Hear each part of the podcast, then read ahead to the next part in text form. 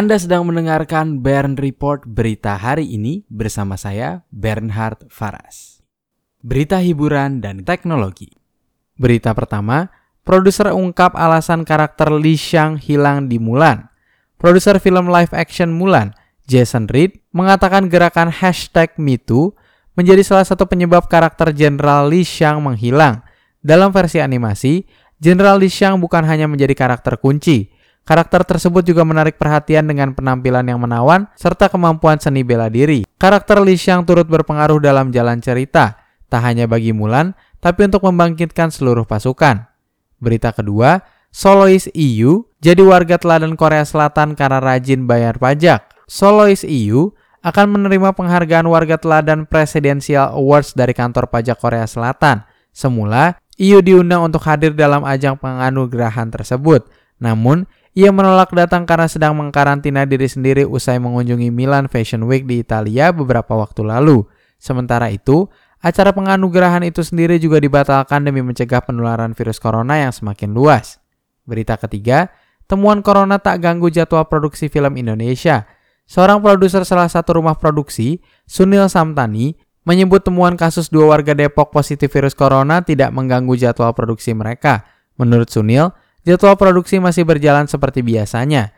Sunil menjelaskan pada bulan ini ada syuting untuk dua judul film televisi atau biasa disebut FTV. Saat ini, syuting masih berjalan dengan lancar dan diharapkan selesai tanpa ada kendala. Berita keempat, Huawei kembangkan mesin pencari untuk saingi Google.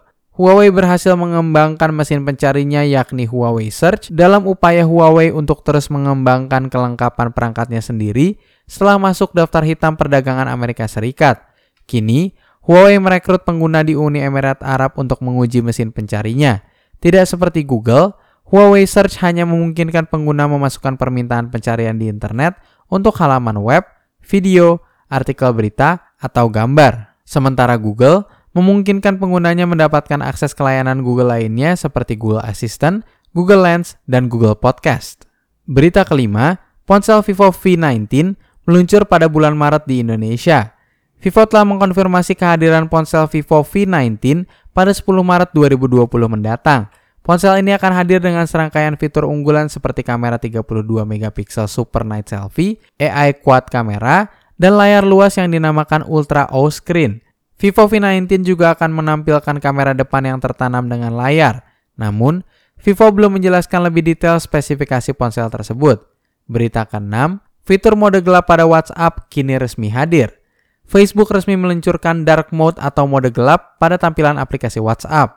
Fitur ini tersedia untuk sistem operasi Android dan iOS. Dilaporkan, tim WhatsApp melakukan penelitian dan eksperimen dengan berfokus pada dua aspek.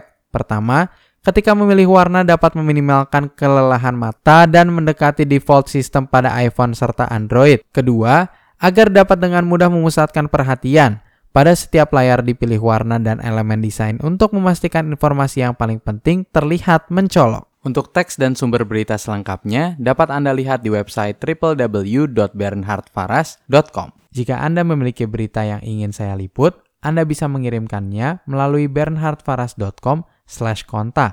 Terima kasih sudah mendengarkan Bern Report berita hari ini. Jangan lupa untuk membagikan kanal ini kepada kerabat Anda Tekan tombol like dan subscribe untuk mendapatkan kabar terkini setiap pagi dari hari Senin hingga hari Jumat pada pukul 6.30 waktu Indonesia Barat. Saya Bernhard Faras pamit undur diri. Semangat selalu dalam menjalani hari ini.